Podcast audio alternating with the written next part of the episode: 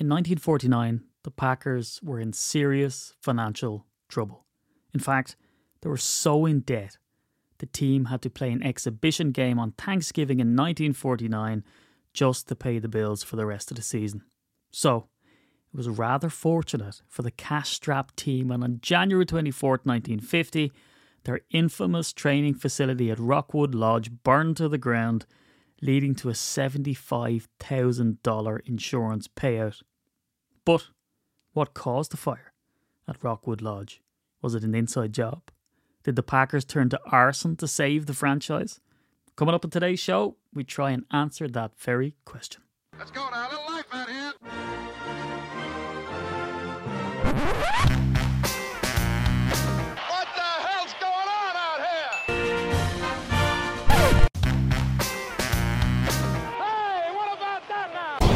Hello, everybody. Welcome to the UK Packers podcast. As usual, I'm your host, at Steve Diddy NFL on Twitter, and of course, follow the group at UK Packers. And we've a Discord now, so go to Discord and search UK Packers, and it's there, or go to our social media accounts. I cannot believe we're doing part three of a crime series.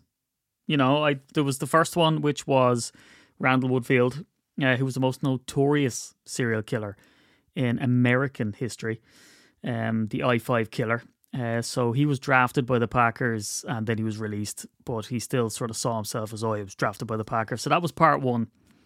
Um, then we had a part two, which was Curly Lambeau's grandfather, who tried to commit a murder suicide on his wife because he suspected her of cheating. That was mind blowing. So I went back and trawled newspaper articles and did a sort of dramatic reading. And this is part three, where there's this rumor that with the Packers being so hard up for cash and doing so badly on the field and they were in dire straits for money, like, and I will do a series and I have a podcast planned that I'm writing the script for where we talk about how many times the Packers nearly folded. Um, you know, we've the Hungry Five, we've uh, Willard Bent who brought the insurance claim against the Packers because he fell uh, in the bleachers. Uh, we've this incident here. Uh, Bob Harlan comes in. Like, there's loads of different times the Packers nearly went bust, and the fact that, um, and I even talk a little bit about in this podcast about a merger, just that I don't go into it, but as you know, I've been, I've been working on this podcast for a long time now, and I just thought, you know, screw it, tonight's tonight. I sit down and try put it all to audio. Uh, but one of the things that I found out was when they were trying to sort of incorporate the teams in that AAFC merger, the Buffalo Bills were the smallest team bar Green Bay. So throughout the whole history, Green Bay have been tiny. So here's another true crime one. Did they burn down Rockwood Lodge in order to get that insurance payout to keep themselves going? I'm going to delve into it. But before I do, let me just say there's very limited spaces now. We've provisionally sold out on the group trip to Lambeau Field, and I cannot wait. It's going to be a blast. We're going over uh, week eight against the Minnesota Vikings, which is the first time uh, on the schedule in the upcoming uh, year that we're going to face a playoff team. It's the Vikings. It's a divisional game, so that's going to be a blast. Um, and then we're also going to see the Buckeyes take on the Badgers at home, and the college games are always a little bit nuts. But if you don't have the cash to snap up one of the very last places on that trip, well then you can all you can win it in the draw. So for the tenth and tenth, uh, I'm Irish anniversary of UK Packers, I decided to give away a, a trip or two grand. So it's that annual tour. And like I say, you know, we're not being paid to this. It's not a promotion, uh, and we're funding it through Patreon. So we do monthly draws every month. Would you believe? Uh, that's why they're monthly. So that's the first shock of this podcast. Um, and we give away some really stonkingly good prizes. Uh, signed full helmets. We've got signed footballs. I'm doing a March unboxing as well this weekend because the stuff arrived in late, would you believe? FedEx? No way. Um, so I'll be doing a March unboxing to see what you can win. But I'm giving away a trip to Lambeau Field and I'm giving that away in August. So at date of recording, it's the lucky 13th July. When you listen to it, it's probably the 14th. For five quid, five pounds, you can sign up to Patreon. I have a step by step guide on how you can do it. It's super simple. I did it. I had a video. The video lasts three minutes. I could have done it in probably 20 seconds, but you know me. Um, so I strongly recommend that you get in there because I want this trip to go to a diehard Packer fan, and it's all expenses paid. That's the flight from London. Um, it's the transfer to Green Bay. It's the transfer back down to Madison. You get game tickets to the Wisconsin Badgers versus uh, Ohio State Buckeyes game, and then you get the transfer back to Green Bay because we're not going to leave you there uh, to Toma Lift, and then you get the tickets to the Packers game. You get the uh, tailgate tickets, which is unlimited beer and uh, food at the tailgate. The Packers game tickets, obviously, and you get your flights back. It's worth one nine nine five, and that's actually what uh, we'll be paying for as well. So anyway, I think we're ready to get into this true crime series. So let me just set the scene first off, right? The Packers, fantastic team nearly up to this point, but the late 40s were a really bad time for the Green Bay Packers, both on and off the field. So look, it's it's a bad time on the field, and there's a couple of things that contribute to that. Uh, one of them was is that you know Don Hutson, legendary wide receiver, announced his retirement and he made this one stick. So he'd announced it before in 1943. He had a chest injury, but he ended up coming back and playing. And get this, he ended up leading the league in receptions, in yards, and in touchdowns when he came back. This is a guy nursing a chest injury. But he retired in 1945 and he comes back to coach uh, for Curly Lambeau. Not only that, obviously that time period between 1939 to 1945, uh, the war had really took its toll uh, both on the pool of players, and they had to go overseas or you know get drafted to stay in America, but still they were fighting. And then there was an upstart league that came out, which was the AAFC, and they began poaching some of the nation's best players and also poaching players from the NFL itself. Um, so there was a sort of diminishing pool of players that they could select. They were either at war, uh, coming back from war and had no interest. They were past the age at that point, uh, an awful lot of injured veterans. And then this AAFC um, league upstarted and they were paying colossal money. It was very like uh, the one, the AFL NFL merger, but that happened in 1966. But kind of a that's where they got their their sort of carbon copy footprint sort of thing from. Now, they uh, ended up merging in 1949 after a standoff, um, but still, it did sort of untold damage at that point, and that did impact the Packers as well. I mean, the record of the team since inception uh, is unmatched. They three-peated uh, between 1929 and 1931, and they recorded only one losing season before 1948, and that was a 5 7 1 record in 1933. And to put their downfall into perspective, they won the championship. So this was before the days of Super Bowl. They won the championship in 1944, but then they went three and nine in 48, two and ten in 1949, and that was their worst season at that point. But it's their second worst season in franchise history. Scooter McLean would come in, um, the infamous Scooter McLean, in 1958 and take the crown with the worst season ever with a record of 110 and 1. But again, all things have a silver lining. And we see Vince Lombardi uh, come in and bring the Packers to glory in 1959 and beyond. And that's where the greatness kind of comes in and you have that resurgence. So the Packers were bad on the field, but they're also pretty crappy off the field as well. They were deeply, deeply in debt by 1949. So much so, as you mentioned at the top of the show, they had to play a game in on Thanksgiving 1949 just to have enough money to finish the season.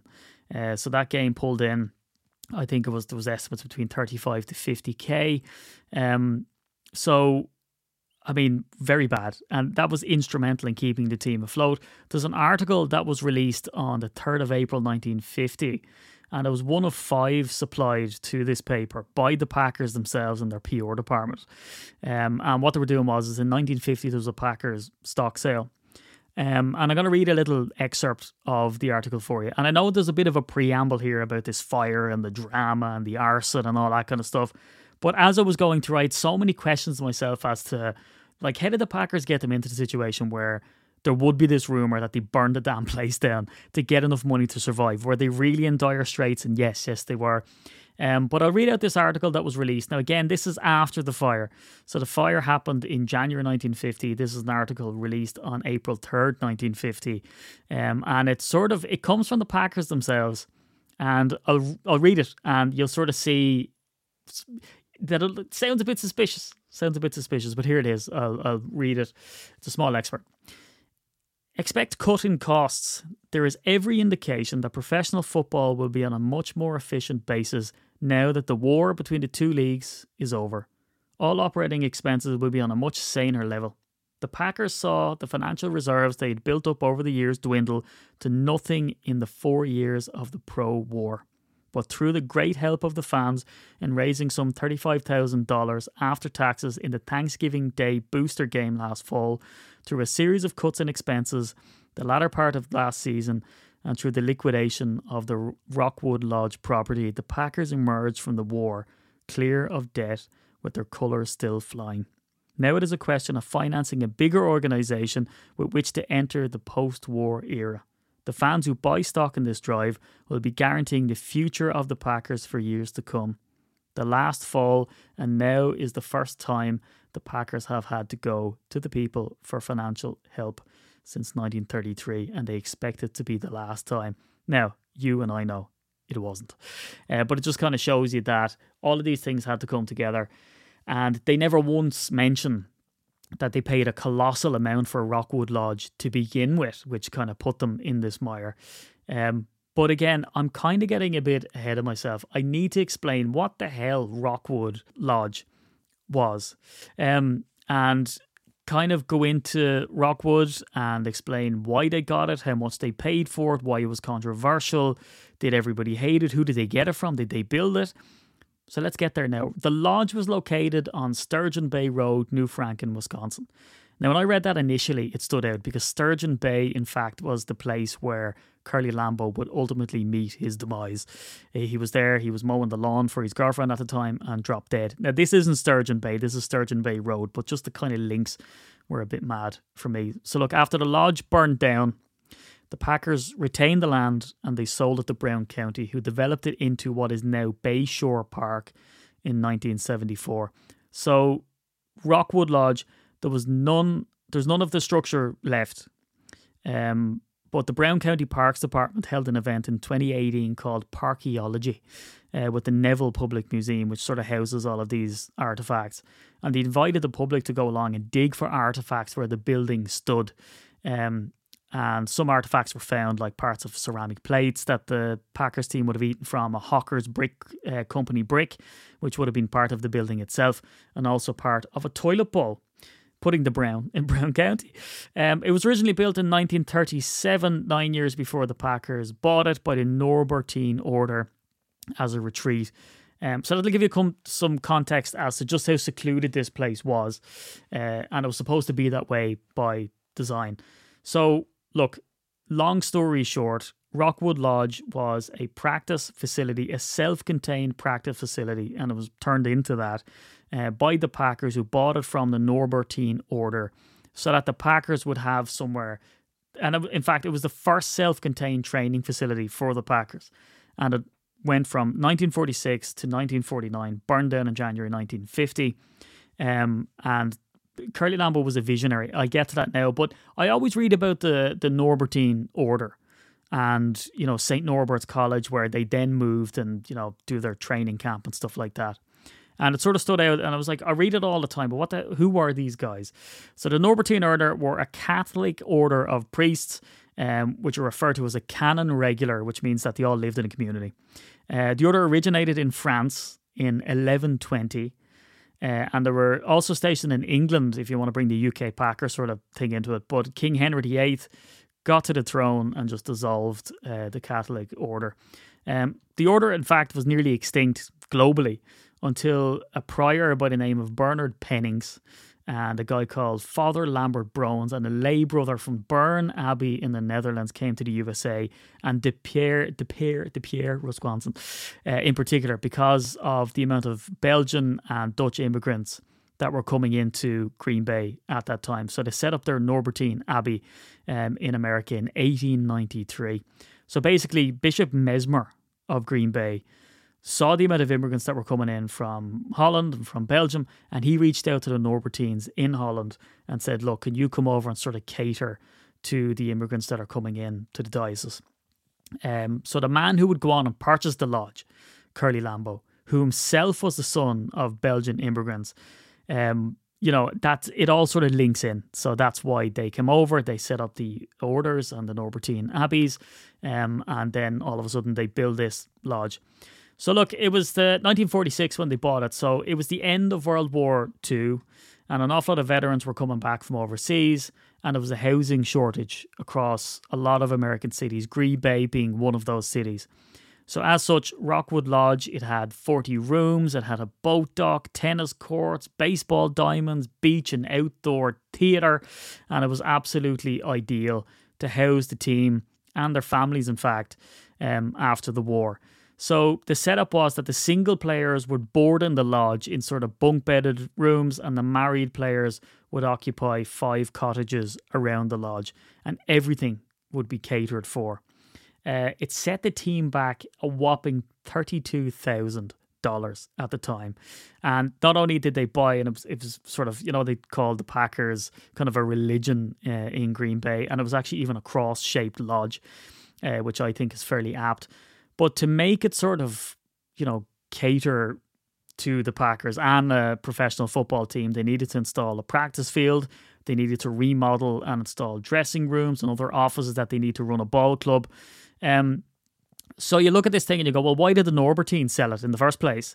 Well, they felt the pinch of the post-war times uh, because they used to rent out the lodge for sort of venues and weddings and conferences and all that kind of stuff. But business dried up because of towners weren't coming in during war times. There was sort of a fuel rationing that was going on. They didn't come in in the quantities that they had to sort of sustain it. So they decided to sell it then to the Packers. Um, so as I said earlier, the Packers, the first team in the NFL to have a dedicated, self-contained training facility. And this is just sort of Curly Lambeau's. Uh, Cliff Christl, the team historian, he talks about this with Curly Lambeau that he was a pioneer. Um, you know, he always did it big. He was flashy. They call him Hollywood Lambeau. Um, the Packers owe their foundation um, and the early survival to Curly Lambeau because he was always doing stuff like this, you know. Uh, now, again, this turned out to be one of those things that nearly sunk the team, um, but he was always trying to push the boundaries. In fact, six years before they set up this dedicated training facility, he chartered a plane for the team in 1940, uh, which was the first time that that was ever done in the NFL, and it was for a game in New York because he had a pretty grueling sort of away schedule. Now that's a story in itself, and I'm definitely going to do a podcast on the first flight because, as usual with the Packers history stuff, and as usual with Curly Lambeau, it was, wasn't straightforward. Stuff goes wrong, but again, pioneering stuff. But Rockwood Lodge, and the clues in the name was a terrible place. Beautiful, and uh, the, I've there was an ESPN article that referred to it as a football utopia. Um, and there was loads of people on the sort of guest list, and they'd bring them in and they'd wow them with it. The the Flagstads, uh, he was a chef, uh, Melvin Flagstad, and he comes into our story a little bit later. But they bring him in to be a dedicated chef and caretaker, and they've steaks out the wazoo and freshly baked bread and all that kind of stuff. But as an actual football facility, it was crap, right? Because they needed to build this practice field, uh, so they put down a layer of topsoil. But it was topsoil, and I keep I'm going to regurgitate it because it's in all the articles, but there was a limestone bluff um, on this thing because it sort of overlooks Lake Michigan. And so to play on this facility with the thin layer of topsoil and basically limestone rock underneath was absolutely awful. It was like playing on rocks. Uh, the team hated it. They call it the rock because A, it was like Alcatraz uh, because they're all sort of stuck there and they have to live in sort of a commune. And second off, because the practice field surface with its limestone uh, base just gave the players shin splints, leg injuries. They hated going to ground on it. And in fact, Lambeau had to take his players down to City Stadium sometimes to practice because the field there was much softer. Um, but the lodge itself was opulent. And when decorating it, it is stated in pretty much every source that you read that Lambeau and his third wife spared absolutely no expense, went to town, furnished the place with everything of the best.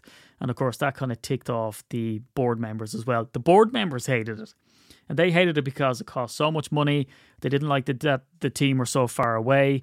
Um, and of course, the fans absolutely hated it as well because again remember there was sort of gas rationing if you wanted to get out to this place it was 18 miles outside green bay they were so used to the players going around town and they could interact with them talk to them but in this the players were kind of shoved away you'd have to drive there which was kind of a no-no in post-war times really inconvenient you had to fuel up the car and go and it just really wasn't the done thing so look, I hope I've given you a real sense then of sort of what the lodge was, why it was unpopular with the players, with business people, because the Packers weren't around town anymore and business was already tough.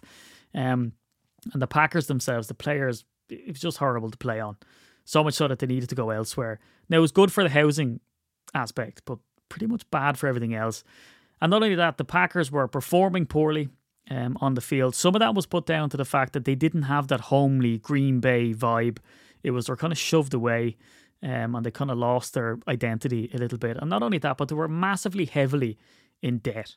So, lo and behold, on January 24th, 1950, when a fire breaks out and burns the lodge to the ground, they get a 75 grand payout and it rescues the team. This team that put on the Thanksgiving game, that saved the Packers for the rest of the 1949 season, they're handed this sort of holy grail as such when this place that nobody really liked burns down, and yay, we're, back in order again, like that article said, right? So let's get then to the fire itself and the definitive story of what happened. So there's two schools, well, there's a couple of schools I thought, there's kind of three. One is that an arsonist came in and burned the place down so that they could get the insurance payout because without it, the Packers would have folded.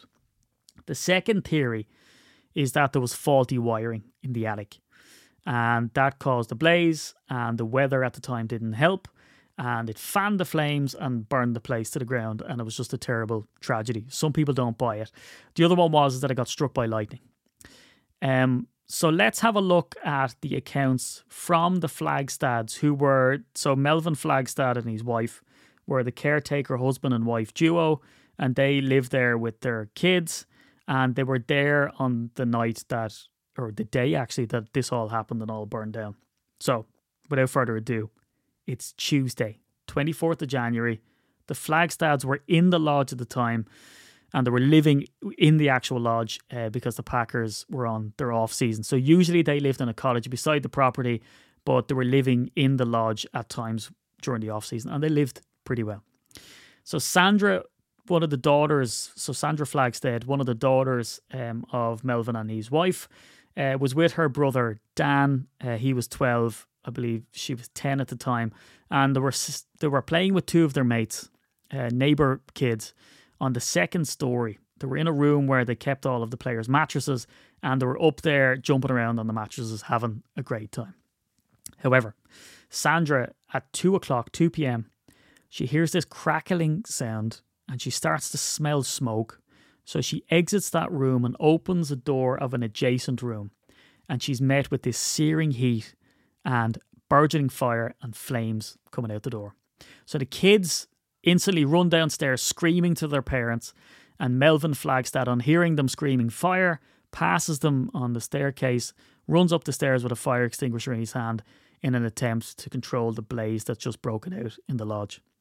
So not only was that to no avail, because the fire was ferocious already. He got now trapped upstairs and he was screaming for help. And the only method of escape for him was through a second story window. So Melvin smashed the window panes with his left hand, receiving a three inch gash uh, in doing so and vaulted himself out of the window, landing on a butcher's block that was stored on the driveway that they would receive deliveries of meat and stuff like that. So, look, at this stage, the fire was already out of control and in somewhat of a freak weather system at that time. There was thunder rumbling, there was lightning flashing, there was snow coming down, sleet. Uh, you know, the kids were said to have went out barefoot or in their stocking feet uh, onto the driveway into like knee deep snow. So with this gusting wind, it fanned the flames of the fire. Um, and it was sort of theorized as well, as I said, that, you know, maybe it was the lightning that started this. So, about 15 minutes to half an hour after the fire broke out, the Duquesne Lumber Company fire crew arrived. Um, and their job mainly was to kind of, because the, the lodge was well up in flames at this point. So, their job was to save the five adjacent cottages to the lodge, um, with it being a lost cause. But it kind of didn't matter anyway, because the way the wind was blowing, it was pushing the flames well away from the cottages. So, they pretty much had an actionless task. In a weird twist of fate, another fire crew from Preble uh, were two miles away and they were rushing to the scene as well, uh, but their fire truck breaks down. So not only did this fire breakout that saved the Packers franchise. But one of the fire trucks en route to stop the flames broke down. But to be honest, you know, they couldn't have done anything had they got there anyway. Uh, there were hoses on hand that night to douse the fire, uh, but it wasn't that any use. The fire was long out of control, and the hoses were actually never used.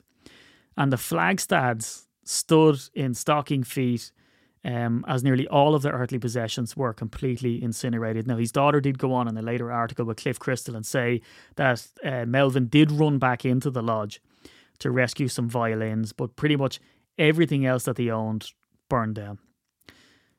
How fortunate for the Packers that they saved their franchise. Now, there's loads of articles on this since. There's an ESPN article. Uh, there's um, a sort of think piece and videos and stuff on Fox 11 where they say that arson was suspected. And it was suspected because it was just so fortuitous for the Packers that they were going to fold basically. Because there were, I think there were ninety thousand dollars in debt, um, and this fire comes along and pretty much wipes out the debt that they have, and they can move forward. So with that alone, sort of points fingers towards this was a bit fortunate.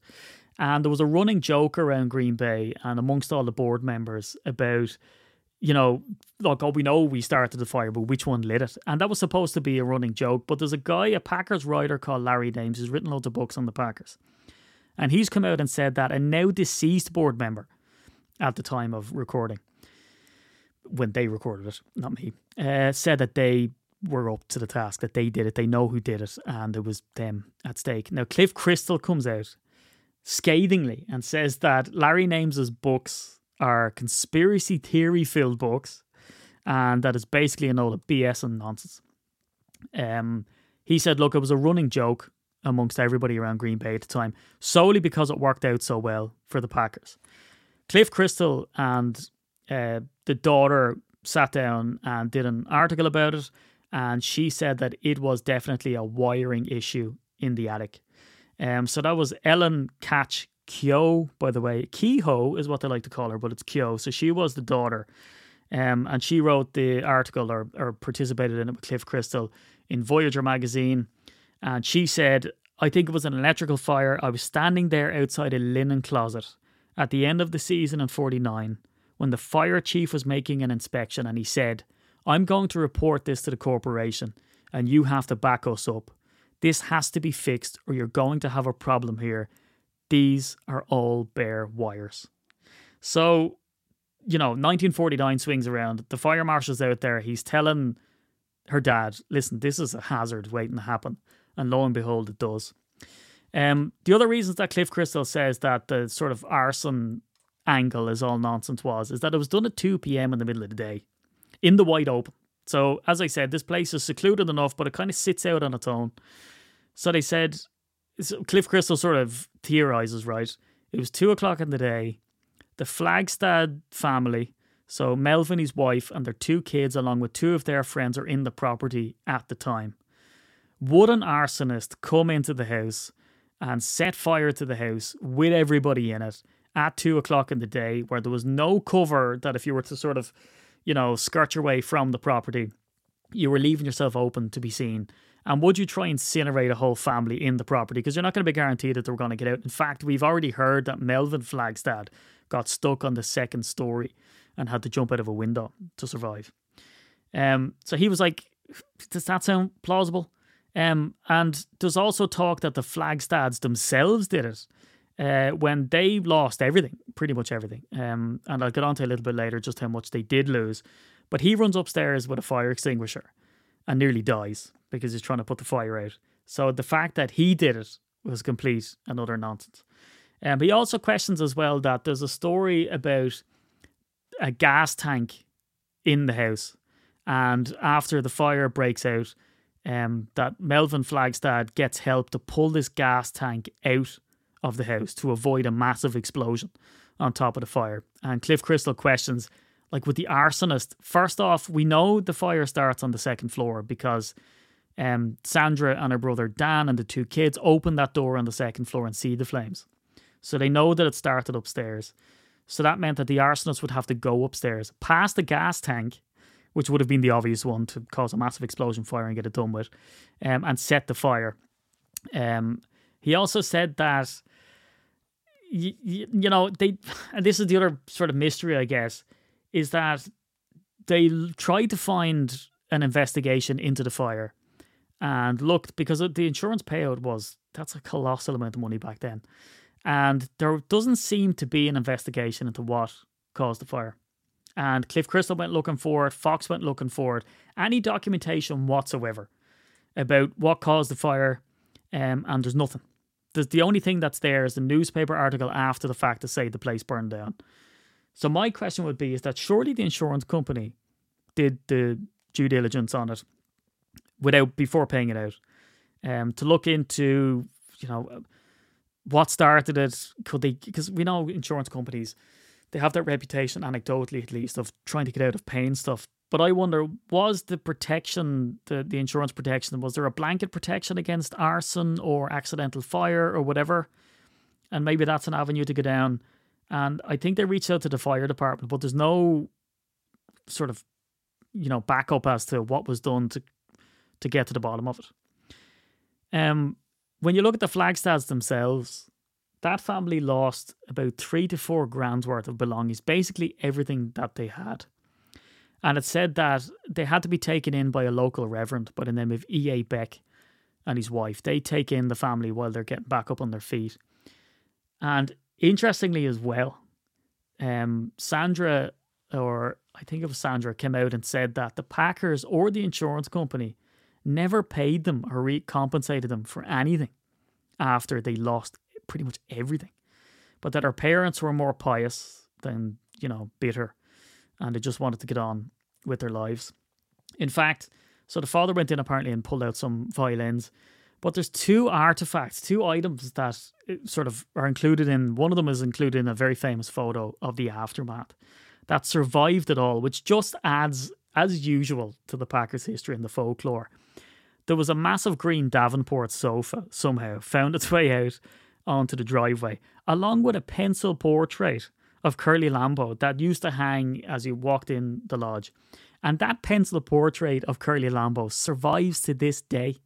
So the picture now sits in a boardroom in the Lambeau Field uh, Packers Hall of Fame, but it had been owned by Lambeau's brother in law. Uh, then he gave it to a friend who displayed it in a corner drugstore in Washington Street in downtown Green Bay. And then when he passed, his wife donated it to the Packers, who displayed it in Curly's pub in the atrium uh, before it now got moved to the Packers Hall of Fame boardroom. So it's mysterious because it saved the Packers' skin and saved the Packers franchise in a dire area of need. It, it was it hated. The Rockwood Lodge was hated eventually by everybody. It cost too much money. The cost of running it was insane to put the players out there. The fans hated it. The players hated practicing on it. Um, and it seems just all too convenient. But from Chris, Cliff, Cliff Christl's point of view, Jesus, I'm falling over myself. He sort of says for all of these reasons, like would an arsonist really go in and set the fire? It was obviously a running joke. You know, anyone who doesn't get the fact that they were being sarcastic and taking the pee, uh, well then just doesn't get it. Um, but it does look fortuitous. The fact that there's no investigation to be found either. But look, there's evidence there that the you know the daughter goes on to say that the lights in the place used to flicker on and off. Um, it was a ghost, basically. It was a ghost. That's who did it. This should be called a ghost story. Uh, you know, the the wires used to there were bare wires um in the attic, and that's what set it off. And then the inclement weather at the time, thunder and lightning and everything else, just fanned the flames. The minute the fire did go up, it completely incinerated the place. So look, it's not definitive. In my opinion, I think it was just dodgy wiring. It went up, and it just adds another bit of intrigue to the Packers. Some, and you'll see if you come over on the annual trip, you'll see it. You'll see with your own eyes. It's absolutely mind blowing and gobsmacking, slobber knocker, to see that a place as small as Green Bay you know, what's the population? 80,000, 103,000, something like that. Can take a professional franchise in the NFL and make it work. And now with the sort of, you know, revenue sharing and all that, it's here to stay and they can move it and all that. But it's just mind blowing that this is just another one of those freak things that kept the Packers afloat. um, and made them into that billion dollar franchise that they are today. It's fascinating. But let me know what you think. Get onto the Discord and let me know. Do you think someone did go in and light the fire? Was it dodgy wiring? There's great articles out there. If you just type in uh, Rockwood Lodge, uh, you'll be able to find them. And hopefully, I've encapsulated an awful lot in this podcast. Look, it's a fiver to get in and win that trip over to Green Bay. Patreon.com forward slash UK Packers. Get onto the Discord. We're kind of using it as a forum. If not, get onto Twitter and Instagram and Facebook. Just go at UK Packers. And of course, get onto YouTube, youtube.com forward slash UK Packers as well. You can find us everywhere. Um, anything to say? Get us in contact. Drop us a DM. Uh, email us at info at ukpackers.co.uk. There are limited spaces left if you want to pay for a place on the trip. And if you are paying for a place on the trip, you can still enter the draw and win it and get all your money back. But anyway, I have been at NFL. Let me know what you thought of the episode, and I'll be back next week for some more awesome Packers content. Go Pack Go.